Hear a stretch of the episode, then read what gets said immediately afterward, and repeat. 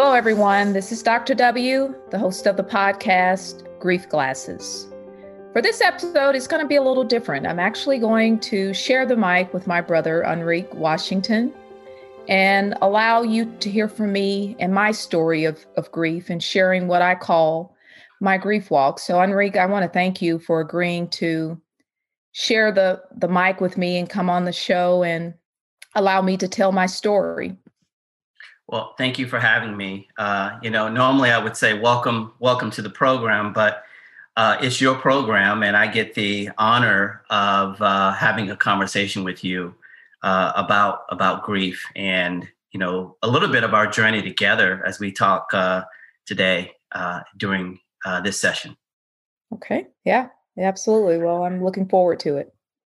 So I um, I wanted to talk to you about just the the impetus to start this program around grief glasses and to have a platform to assist uh, your listeners in how they might, in fact, um, glean insight, um, ideas, just general thinking of how they address grief. What was the reason for starting this program? Very good question. The reason I started this podcast was dealing with the loss of of mom and dad was really really difficult for me and I think as I was starting to turn the corner with dad, we had mom take sick and after losing mom, I knew it was going to be a, a large impact. I didn't know how large and how large of a void it would place in my life. And I've, I've talked to you about it. You know, I just shut down. I reached just like an impasse in life where I had no interest, no desire to do anything, even the things I enjoyed most, such as reading or or working out. I, I lost my zeal for just my professional life, um, and even just my friendships. A lot of that changed for me, and I sat in a docile manner, and I I realized that wasn't what it had to be more to it. I was still here. And I read an article about a young lady who lost her father, and she talked about how that loss gave her a different perspective in a in a good way. And it resonated with me quite a bit. And I, I wrote in my journal that night and I said, God, I want you to show me how to move forward. Because I was stuck. I was I was really stuck and I was in a, a, a place that was not good. I wasn't happy was very dark. And I knew that I couldn't go on like that because I wasn't living, I was existing. And so I realized that a lot of times for you to really heal, you have to do something for someone else. Mm. It can't always just be about you and your pain and your hurt. And I know that I'm not the only one that suffered loss, um, but I, I it showed me that I needed I needed some healing. And God spoke to me and said, You know, I've given you a gift of speaking, of connecting with people. And here is an opportunity for you to use that gift because I was quite afraid of. I, you know, I believe scripture. You know, I said, I know this is a gift. You know, my, mom nurtured that gift early in my life, putting me in those oration competitions. And here I am. I'm just just sitting kind of letting those gifts and talents just fall by the wayside and and I didn't want that to happen. And so the podcast came to mind and I contacted our cousin uh, Matt Story and he started a podcast recently and kind of gave me the rundown on how to go about doing it and I just went from there. I set a date of when I wanted to launch. Wanted to launch on Mother's birthday and I worked on it for about 3 months and I was I met my target date and here we are. Yeah, thank you. I'm, I'm, I must say, I'm, you know, very proud of you as your brother to, um, to conceive that idea and and to see it see it through. I know mom and dad would be proud of you just as your siblings are. I want to talk about mom and dad. I want to I want to start with dad. Um, he passed 1st mm-hmm. and you know, sort of leading up to his passing, uh, what was that experience like for you? Yeah, you know, that was a really difficult year. And the reason why I say difficult year, not just because of dad's sickness and passing, I had a very close friend and family uh, that were in a terrible accident in 2010. And she was my line sister. And my line sister passed away. They were in a tragic uh, automobile accident. She passed away, and her two children passed away in this accident. Her husband survived, and we were all good friends in college. Mm-hmm. And he had gotten to a point where he could receive visitors. So I went down to visit him in Texas. And I remember getting off the plane, and you know, when you turn your phone off on, it buzzes like you have these messages and text messages. Yeah. And it was just, I just, it just kept buzzing and buzzing. And I saw it had numerous missed calls from mom and from mine. And I said, that's odd. So I pick up the phone and I call because mom, you know, she wouldn't share the details. She just said, give me a call when you get the message. And I called and I said, you know, mom, I, I got your message and is everything okay? Because I, I knew something wasn't quite right. Right, right. And because mom wasn't the type to keep calling and calling. And she says, well, it's your father. We've had to put him in the hospital. And I said, Oh no, because I was home this summer spending time. I'd chosen to spend the summer at home, uh, as as ironic as that it may be. And I said, Well, do I need to come back now? Because I was just going to stay overnight, literally. I was just going for the day to spend time with my line sister and visit Wendell, come back home. She says, No, you're going to be back tomorrow. That'll be fine. I come back and when I got back, I went straight to the hospital and mm-hmm. you know, dad as he was, you know, he's sitting in the hospital, he's on oxygen. And I, you know, I said, well, hi, dad, you know, how are you? He said, oh, I'm fine. How are you? And he, he wasn't fine, but he never had the woe is me spirit. Mm-hmm. Uh, even though he wasn't fine, I could clearly see that. And I knew it was getting serious when we had, we talked about, we're going to have to move him. You know, this, this hospital doesn't, doesn't meet what he needs uh, medically. Mm-hmm. So that let me know that it was a it was different this time around because as you mentioned in your interview he had been in the hospital before and had come out and survived and was back on his feet back you know doing what he loved being outside working in the yard. And so i knew it was a little different that time. Yeah. Yeah. Um the day that dad passed like do you remember that day and what was that feeling like for you? I mean obviously the feeling of loss but like yeah where did it take you? Yeah, I remember it very well because mother and I, we went over first thing in the morning. I went with her that morning. And as we were walking into the hospital, the doctor's calling mom's cell phone, telling her that he's not going to make it. And mom says, Let me give the phone to my daughter. And so I get on the phone with the doctor and he's talking to me, telling me the situation. And we had said, you know, do all you can to preserve his life. And he said, I know that that's what you have requested as a family, but he mentioned that dad was so frail and weak. He said, if if he were to code or anything and we were to go in and try to do CPR, we would crack his chest and it would even be more pain for him. And so I said, well, do what you can to make him comfortable at mm-hmm. this point. Mm-hmm. And then we got on the phone and started calling everybody. We were there in Little Rock, you know, the family was there and saying, Hey, you need to get to the hospital because he I asked him, I said, Well, what kind of time frame? And he said, you know, it could be minutes, it can be hours. So I knew it was serious. Um, because I had just left and had to come back the very next day. I went home and flew back out the next day to come back. So it was quite it was quite a swift transition because I thought he was doing some better and apparently not. And so I remember mom just sat there in the the waiting room and I told her what the doctor told me and um I couldn't I could I couldn't see the pain and hurt, but I could feel it. Mm-hmm. Mm-hmm. You know, she never talked about the pain, but I could feel it. And I remember I was trying to share my time with being in the room with everyone else because mom had chosen not to be in the room uh, because I, I just think it was just going to be too painful for her. So I would leave out and go and sit with her some outside and try to talk and keep her company. And so she wouldn't be alone. And I remember Erica calling me on my cell phone. She said, I think you need to come to the room.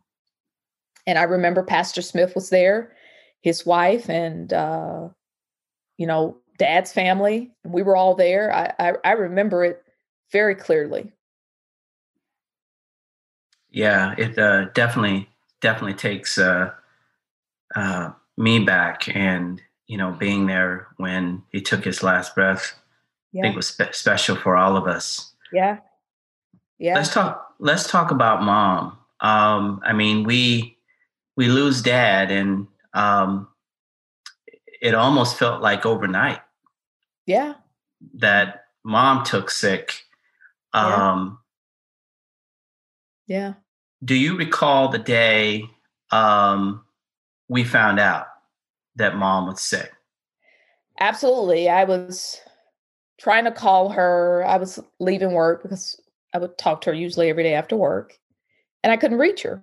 And that was strange uh, because usually she didn't pick up right away. Within a couple of minutes, I would get a call back, or either I would know she was going to be unavailable because she would usually apprise me of that. Now, tomorrow I'm going to be doing such and such, so I won't be available until after this time. Well, she didn't say that, and she had gone to a doctor's appointment. So I'm calling, I'm calling, I'm calling. I'm I'm getting frantic, literally. I I couldn't reach staff. I, you know, I couldn't reach mom. I couldn't reach anybody. And finally, mom calls and she says, "I know you're probably panicking. I've seen the number of times you've called me." I said, "Yes, I've been worried about you. Where are you?" She says, "Well, I'm almost home. I'll call you when I get in in the house." I said, "Okay." So I still don't know that there's anything to know. And I just remember she telling she told me she said I had a doctor's appointment. I said okay, and I said, well, how did how did it go? I I didn't know that this was a serious appointment or you know what type of appointment. Um, and she said, well, they they ran some tests and they found a tumor and it's cancerous. And I remember her saying to me, How do you think I should tell the others? And I said, Well, mom, how, how do you want to tell everyone else? She said, I would like to, to call, call them and tell them. I said, Well, if that's what you want to do, I think that's the best way to do it. And I just said, We'll we'll do whatever needs to be done. Um, and I remember her saying she was gonna have to have surgery. And I said, okay, well, when is surgery? She told me, she says, and don't don't try to change your plans of when you're coming home. I said, Mom, you know that that's not going to happen. I'm changing my plans. Mm-hmm. Be home immediately, and I did. Uh, I was scheduled to come home maybe a week later, and I changed. I was I flew out the very next day uh, to to meet her. But I, I remember it, and I didn't sleep that night. Did not sleep. I I I cried and I cried and I prayed and I prayed because it was difficult to hear. Um, but she didn't she didn't tell me in a a spirit of of doubt and and disbelief because um, she she actually kind of told me about the conversation with the doctor and i remember her saying the doctor says now i know you're an educated woman do you understand what i've just told you and she says absolutely he said you know he said you're different he said anybody else I would have told that to, they just would have fell apart and start crying. And she she mentioned, she said, Well, I have to trust trust in God and my faith. He's never failed me. And I, you know, just I knew then, you know, I always kind of like Erica said, you know, mom was larger than life. Mm-hmm. Well, I knew then just how strong her faith really was because the nature of her cancer was a very serious one, a very rare form of cancer and for her not to just you know just be downtrodden and and you know out of out of hope and faith was was really a testament to a lot of the things she had shared with me about when I went through difficult moments. Mm-hmm. Mm-hmm. How how was you know dad sickness and mom sickness? You know what? How was your experience different between the two?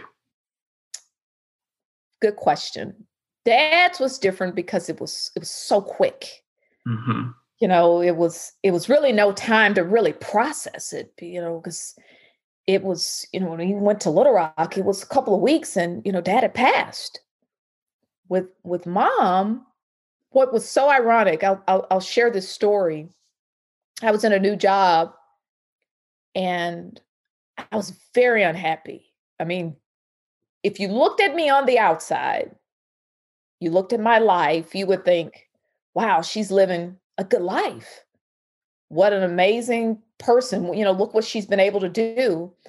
I remember being so unhappy that I told mom, maybe I just, you know, sell everything and just start anew. And she said, I think that's a bit extreme. And I would talk to her every hour on my lunch break for an hour. I would just walk the strip. And this one particular day, I guess I, it, my voice must have sounded, or maybe something I said was so alarming to her. She said, Do you need me to come now? Because she was planning to come. And we were going to go to a wedding for a family member. Um, Freddie, Marissa's was getting married, Freddie's youngest daughter. And she says, If I come now, I can't stay as long. I said, Well, you can come after the wedding.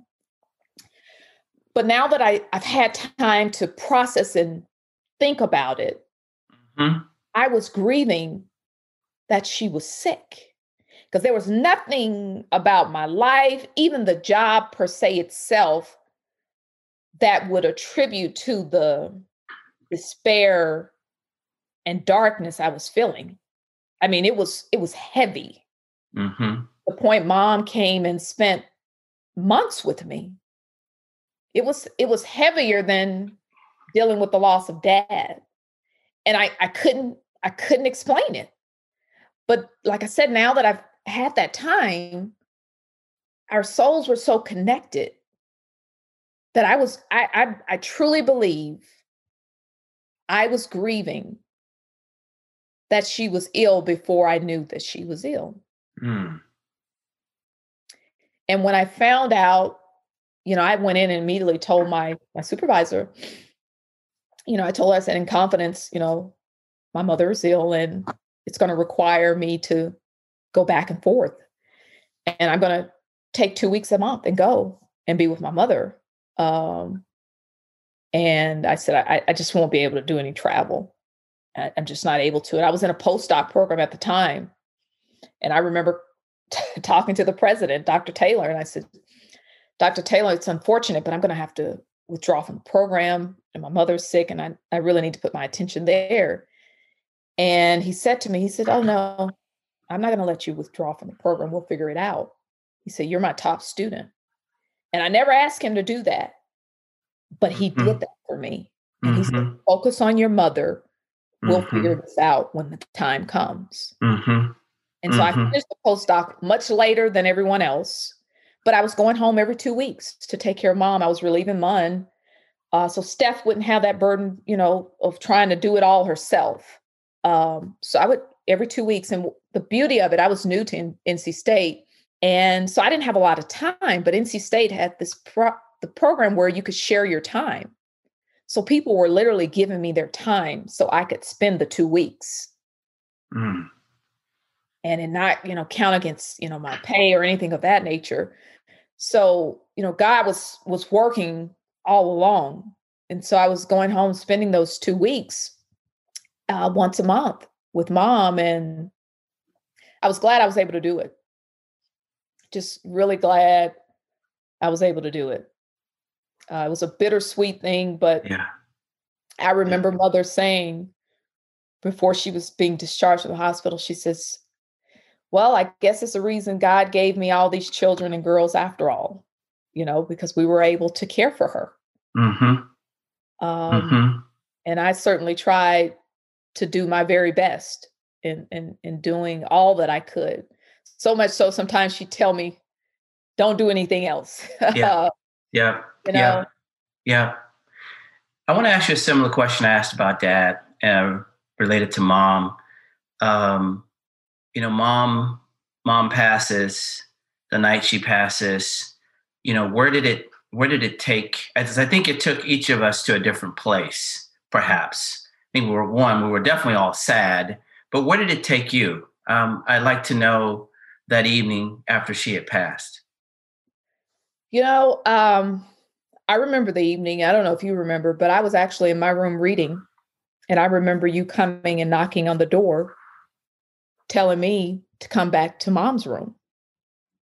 And went back and we were all there with her as she passed. And I'll be honest with you, when she passed, I didn't go anywhere immediately. Um, I guess I was so much was happening at one time that it did it didn't register with me right away. It was a bit of some delayed grief, and it mm-hmm. actually kind of scared me, to be mm-hmm. honest. I went to my doctor and I said, "Hey, something's off. Something's wrong." I mean, I wasn't in um, I wasn't in like deep despair. I wasn't crying. I wasn't not eating. It was none of that. None of what it kind of classically can look like. And I said, I'm I'm concerned because this is my mother, and you know, my doctor knew mom because mom had been to doctor's appointments with me. And she told me, she says, I want to assure you that, you know, no amount of medicine or therapy can take away all of your grief and pain. She said, it will come to you when it's time. And it came to me much different than dad's. Mm. You know, dad's, I was, you know, I, I wasn't eating, I wasn't sleeping.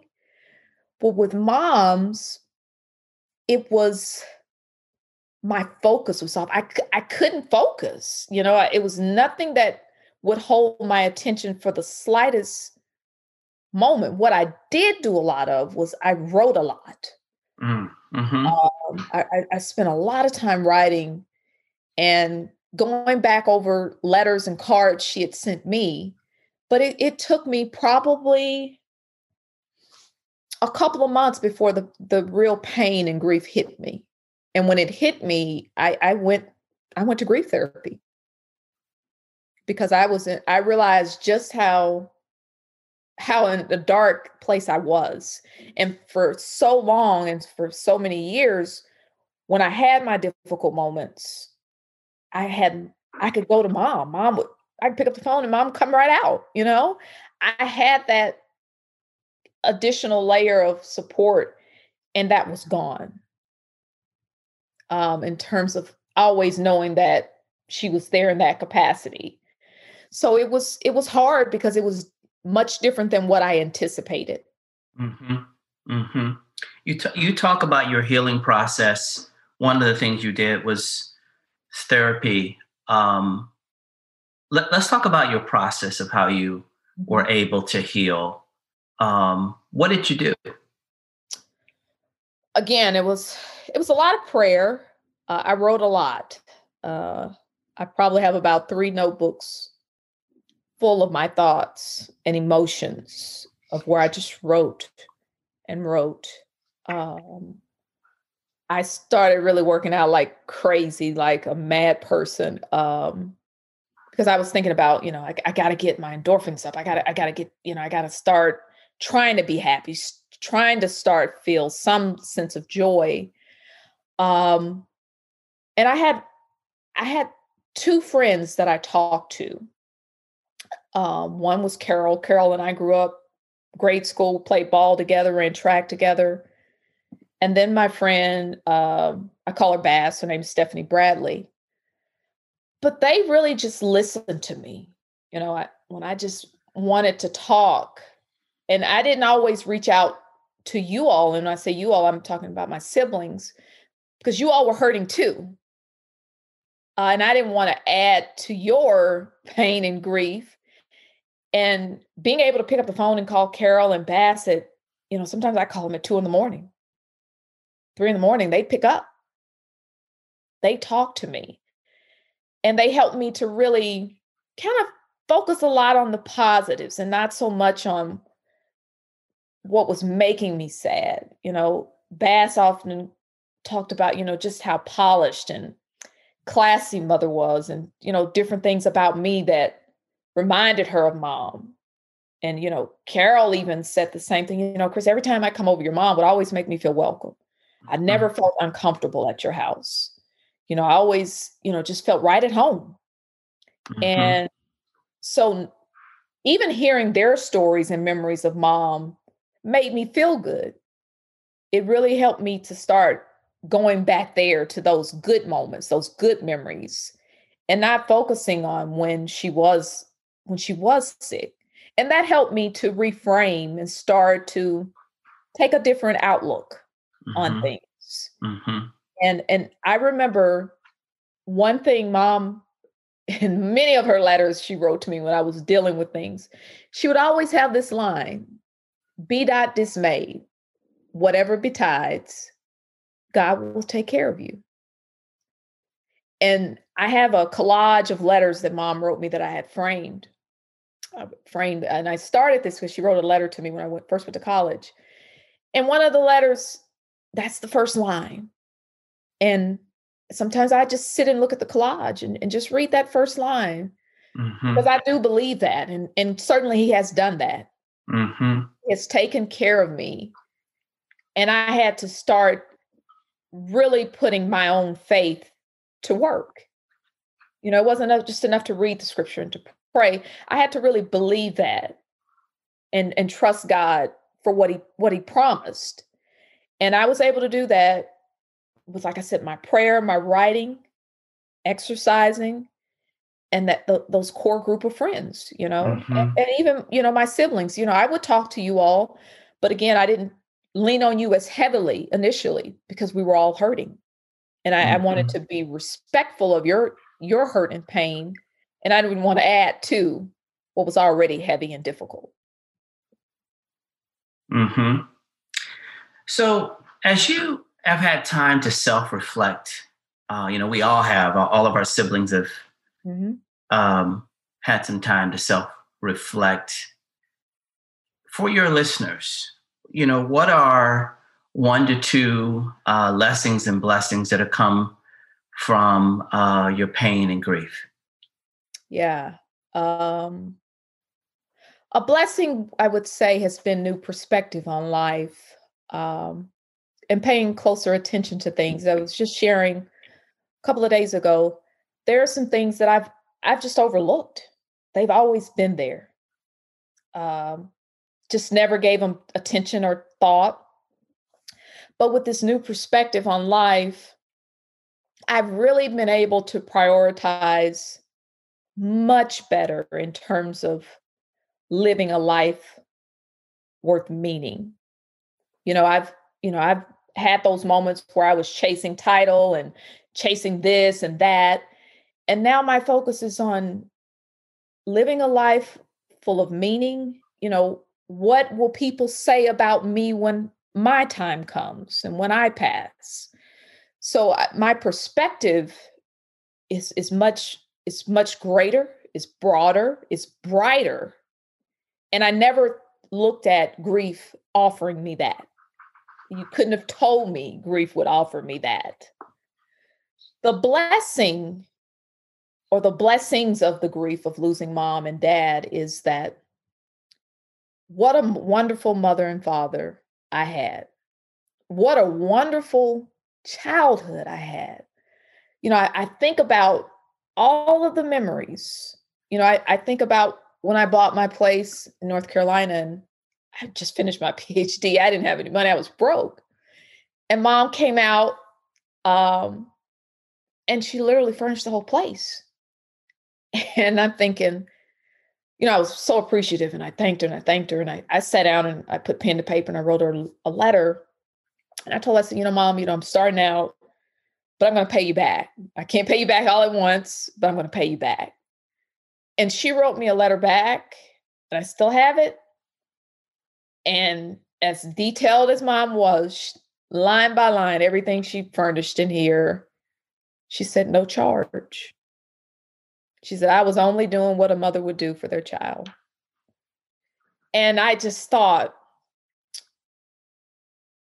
I miss her, I miss dad, but the memories that I have sustain me mm-hmm. because they're really good memories. Um, so I'm blessed because they gave me a wonderful start in life, a good foundation of values and morals and principles. And I'm proud to call them mom and dad because their impact on us was profound and I see it on others. So that's mm-hmm. special to me that how special they were to so many other people. So that for me would be the blessings because I've I've I, I'm I can't, you know, I can't count them all. Yeah. Yeah. And so when you're that blessed and you can't count them all, you you really have a lot of joy. Um, if you if you really think about life, because life is is full of transitions. You know, there's going to be pain, there's going to be sorrow, as the scripture says. It's just, it's a season and a time for everything, and I'm just I'm very grateful to have had mom and dad in the capacity of mother and father. Absolutely. Absolutely. So, sis, as we um, sort of move to, to, to close here, I, I, wanted to, and thank you for sharing that. Yeah. Um, you know, it's even taken me back, um, but I want to stay focused on you. Okay. Um, eh, you know, sitting in my shoes, um, there may have been something I didn't ask you that um, you would like um, to address. And so, what would that what would that be? What I would probably say in in, in terms of having started this podcast, um, what I would like to know from people that I haven't asked, or if you were to ask me, is um, how has the podcast changed me? Um, because hearing from not only you but other family members because season one has been dedicated to family uh, how has it changed me and it and it has even with when i started it i started it based on just a new perspective and my own loss and, and grief. But what it's changed about me is is really understanding the silver lining of grief. Um, it's painful it's hurtful it, it it it lingers uh, and and you know as they say you never get over it but you learn how to live with it. It's changed me in that i never saw this as a part of my walk in life i never saw this as a, my way of service to other people so it's allowed me to be more open in what life will look like for me what is to come mm-hmm. and being open really has broadened my scope on life, family. I've connected with family members that I've I've never really even had more than one or two conversations with. Mm-hmm. So I'm I'm grateful that it's really kind of bringing things full circle and building that that family bond even stronger. And so that's something that has changed about me and and, and really being open to you know how God wants to use me and and, and being obedient in my service to others. That is um, eloquently uh, said. And, it, you know, you started this all for a reason. I think not only has is it shifting you, but also the impact that it's having on others. I just think it's tremendous. And, uh, you know, before I hand the mic back to you, I just want to say it's just been a, a real pleasure uh, to talk to you about mom and dad um, and to go back um, to those places uh, with you. And I appreciate you sharing uh, your stories. And I said it before, I'm proud of you um, for building this platform for our family and for others and to help them. And I think it's a resemblance of what mom and dad were about. Uh, they were servant in how they lived their lives. They always served others and, and especially uh, their children. Mm-hmm. Thank you. Uh, I love you, and I'm going to hand it back to you. Thank you. I love you too. Um, I'm happy that you were willing to do that for me. So before I close close out this episode and this season, this is this will conclude season one. I have a poem that I want to share that former colleague shared with me after she learned that I'd lost mom and didn't know. And when I read the poem, it, it just spoke to me in such a powerful way. So I do want to share it with the audience. And the poem is titled Stay. And it reads I know how your mind rushes ahead, trying to fathom what could follow this. What will you do? Where will you go? How will you live? You will want to outrun the grief. You will want to keep turning toward the horizon, watching for what was lost to come back, to return to you and never leave again. For now, hear me when I say, all you need to do is to still yourself, is to turn toward one another, is to stay. Wait and see what comes, to fill the gaping hole in your chest. Wait with your hands open to receive what could never come, except to what is empty and hollow. You cannot know it now, cannot even imagine what lies ahead. But I tell you, the day is coming when breath will fill your lungs as it never has before, and with your own ears, you will hear words coming to you new and startling. You will dream dreams. You will see the world ablazing with blessing. Wait for it. Still yourself. Stay by Jan Richardson. So, ladies and gentlemen, and to those who are listening, this concludes season one. Stay tuned for season two, which will be stories of, of grief from friends. So I'm going to be interviewing friends that are close, friends that are far, and letting them tell their stories of pain and grief and the lessons and the blessings. So stay tuned. We'll be back on Christmas Day, December 25th. So until then, Thanks for listening, and remember, in time and with perspective, your pain and grief will take its proper place in your life. Thank you for listening.